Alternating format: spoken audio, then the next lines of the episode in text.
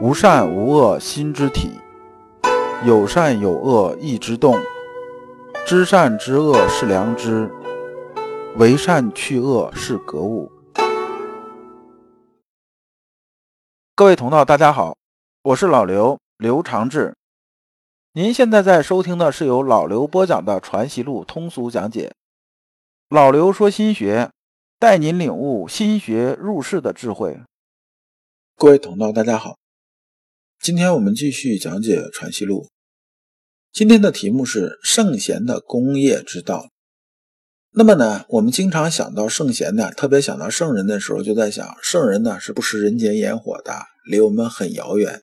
然后呢，他对功名利禄这事情啊，可能是完全没兴趣的，或者干脆就不做的。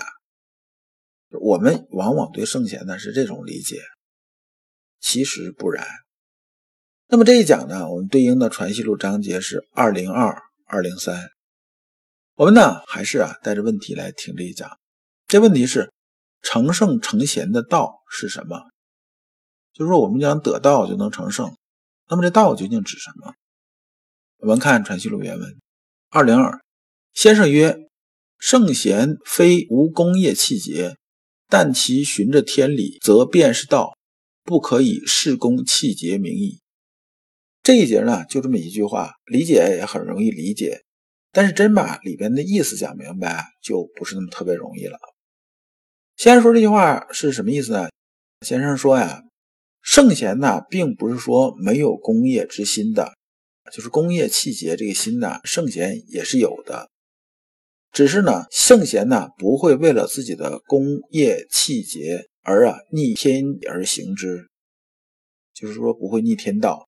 他只是啊顺应天道，比如说这时机到了，那么呢我就做这件事情。比如说孔子的三述六经，那孔子之前那些人呢，比如说周文王啊等等啊这些人啊，他们为什么不三述六经呢？因为当时这个时机没有到，就是没有到这不删不行的这种程度。而等到孔子的时候呢，这时候已经太乱了。如果再不删述六经正本清源的话，我们的文化呀，我们的道呢就没有办法传下去了。那么孔子就出来删述六经，这是天道走到这儿的时候啊，圣人该出该做功业是这样子的。所以啊，这样遵循天理啊，就是道，而不是以啊事功气节来说事儿的。就说你不能说这人立了多大功，那他就是圣人；这人没有怎么样怎么样。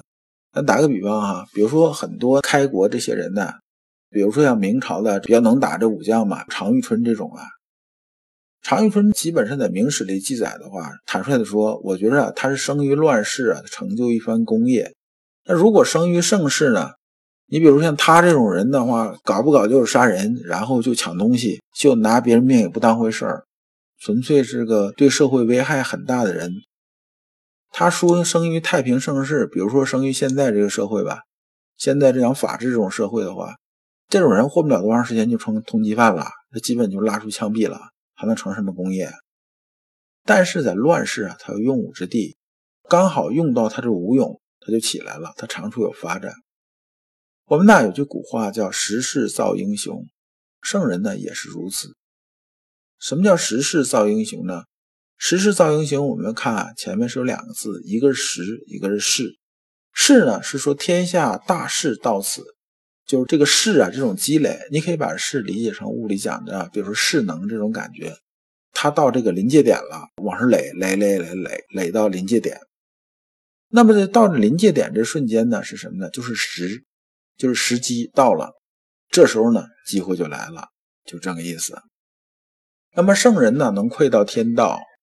就知道呢，势到什么程度了，时到没到，时到了就动，时如果没到，那是不能动的。比如说，咱讲个例子啊，这个明朝的时候这么个例子啊，明朝啊有个土木堡之变，就是正统十四年的时候，当时明英宗啊，在这个什么什么这种怂恿下，这个是谁怂恿咱就不说了。但这个明军三大营啊，当时就相当于什么呢？相当于所有的中央的主要武装力量啊。因为当时这武装力量历朝历代都是分什么呢？呃，是在各省放着这些，就是比如说像现在讲这个各省的这种守军呐和这些呢机动部队。但是呢，中枢一直掌握啊一支强大的军事力量，就保证啊，你各地方如果要捣乱的话，我是有办法的。然后明英宗啊，就相当于把这支主力部队带出去了，带出去了之后呢，在土木堡啊遇到蒙古人了，就是瓦剌军呐。瓦剌军这个首领叫什么？叫野先。然后呢，明军主力在这边呢几乎全军覆灭，明英宗也被俘了。这个时候啊，本来啊，那个时候明朝的国力还是可以的，并不是特别差。然后呢，当土木堡之变这消息传到京城的时候啊，京城这些大官富户啊，纷纷难逃啊。这不知道蒙古人什么时候打过来，大家该跑路得跑路啊。完这时候呢，于谦呢就临危受命，任为兵部尚书，就相当于现在国防部长吧。当时啊，土木堡之变发生的时间是这一年的八月十六号。等到九月六号的时候啊，我们看这中间呢，只有大概二天，这时候才定啊什么朱祁钰继位，也就是景泰元年了。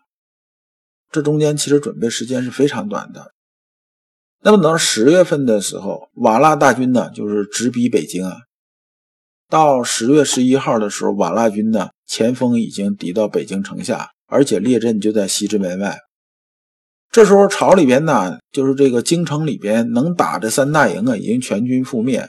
你想啊，出去打仗带的都是精锐，留下的基本都是老弱病残的。这时候怎么办？这时候啊，只有于谦出来力挽狂澜的。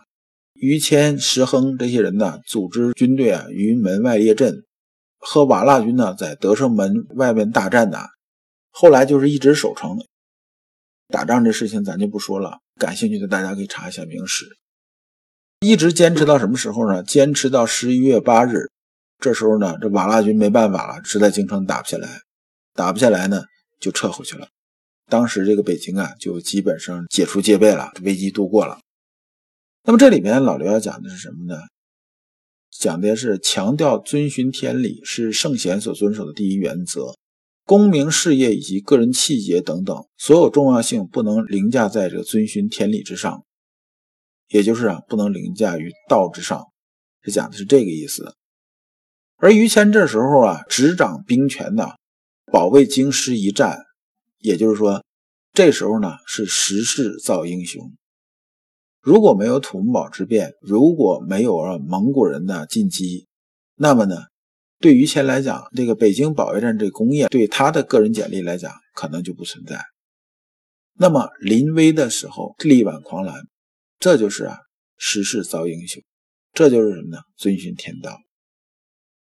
二零三，发愤忘食是圣人之志，如此真无有以时；乐以忘忧是圣人之道，如此真无有弃时。恐不必云得不得也。这里边呢有两个典故，就是说发愤忘食，乐以忘忧。这典故是从哪儿来的？是从《论语述尔篇》来的。所以啊，学传习录的时候啊，大家如果有时间啊，还是要看看《论语》啊，《大学》《中庸》。你不一定要看懂，但是你看看有些东西啊，就比较熟悉了。比如说你看个五遍八遍的，其实字数也不多，你照着念一遍，可能也要不了多长时间。那么这典故是什么呢？原文是：社公问孔子与子路，子路不对。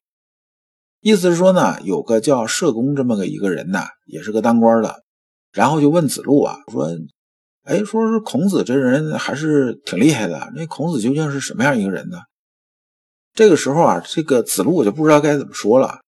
这如果是答不好的话呢，那会非常影响啊孔子这种形象。而那个时代呢，作为子路这些人来讲的话，对老师又是非常尊重的。从学生这个角度评价老师本身呢就不太合适，况且呢他那时候确实不知道该怎么说。然后他回来之后呢就跟孔子说了这事儿了。完，孔子这个意思，你呀应该回答他。那你该怎么回答他呢？你得说啊，汝昔不曰其为人也。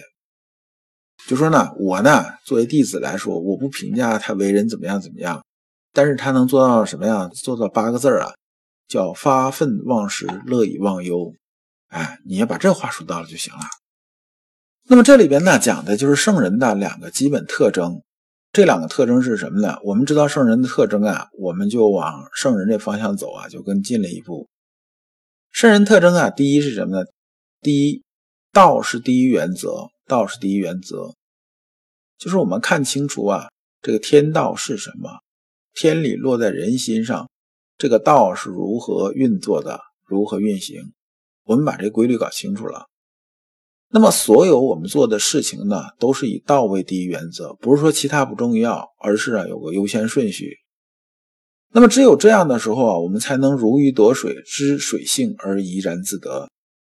这个其实就是老刘啊刚开始讲《阳明心学指南》的时候啊讲的这么一个东西。我们讲灵魂的独立性，就是说我们知道天理落在人心上，它究竟是个什么样子。那么我们遵循呢这个道而行。让这个灵魂呢顺着道德的方向啊来走，这时候呢我们向内求，那么呢我们才能做到灵魂的独立。灵魂的独立可不是由着性子随处撒欢儿，这不是的，也不是叫你特立独行，别人说向东你非要说向西，非要跟别人搞不一样，非要哗众取宠，那不是灵魂独立，那叫什么呢？那叫不懂事儿，这两码事儿。圣人的第二特征是什么呢？是坦坦荡荡的幸福感，真正的无忧无虑。就是说呢，我把这些东西都看清楚了，是平常心。我记得《天道》里边有这么一句话，讲什么呢？讲说这个死怕不怕？回答说什么呢？说不光死还怕，生老病死都怕。但是呢，我们怕真的就能躲过去吗？躲不过去的。而躲不过去，还不如什么呢？坦然接受。坦然面对，既然你连生死啊，你都能坦然接受，那么这个世界上还有什么能让你啊有忧有虑的呢？如果能做到真正的无忧无虑，岂不就是有坦坦荡荡的幸福感？如果你不知道如何进入心学殿堂，如果你在为人处事时经常左右为难，如果你在入世践行时经常茫然无措，那么你可以加老刘的微信。老刘的微信是老刘说心学的首字母加三个六，老刘为你答疑解惑，带你趟过晦涩的暗河，到达智慧的彼岸。那么这一讲呢，我们就讲完了。下一讲我们讲良知和行为的关系。感谢诸君。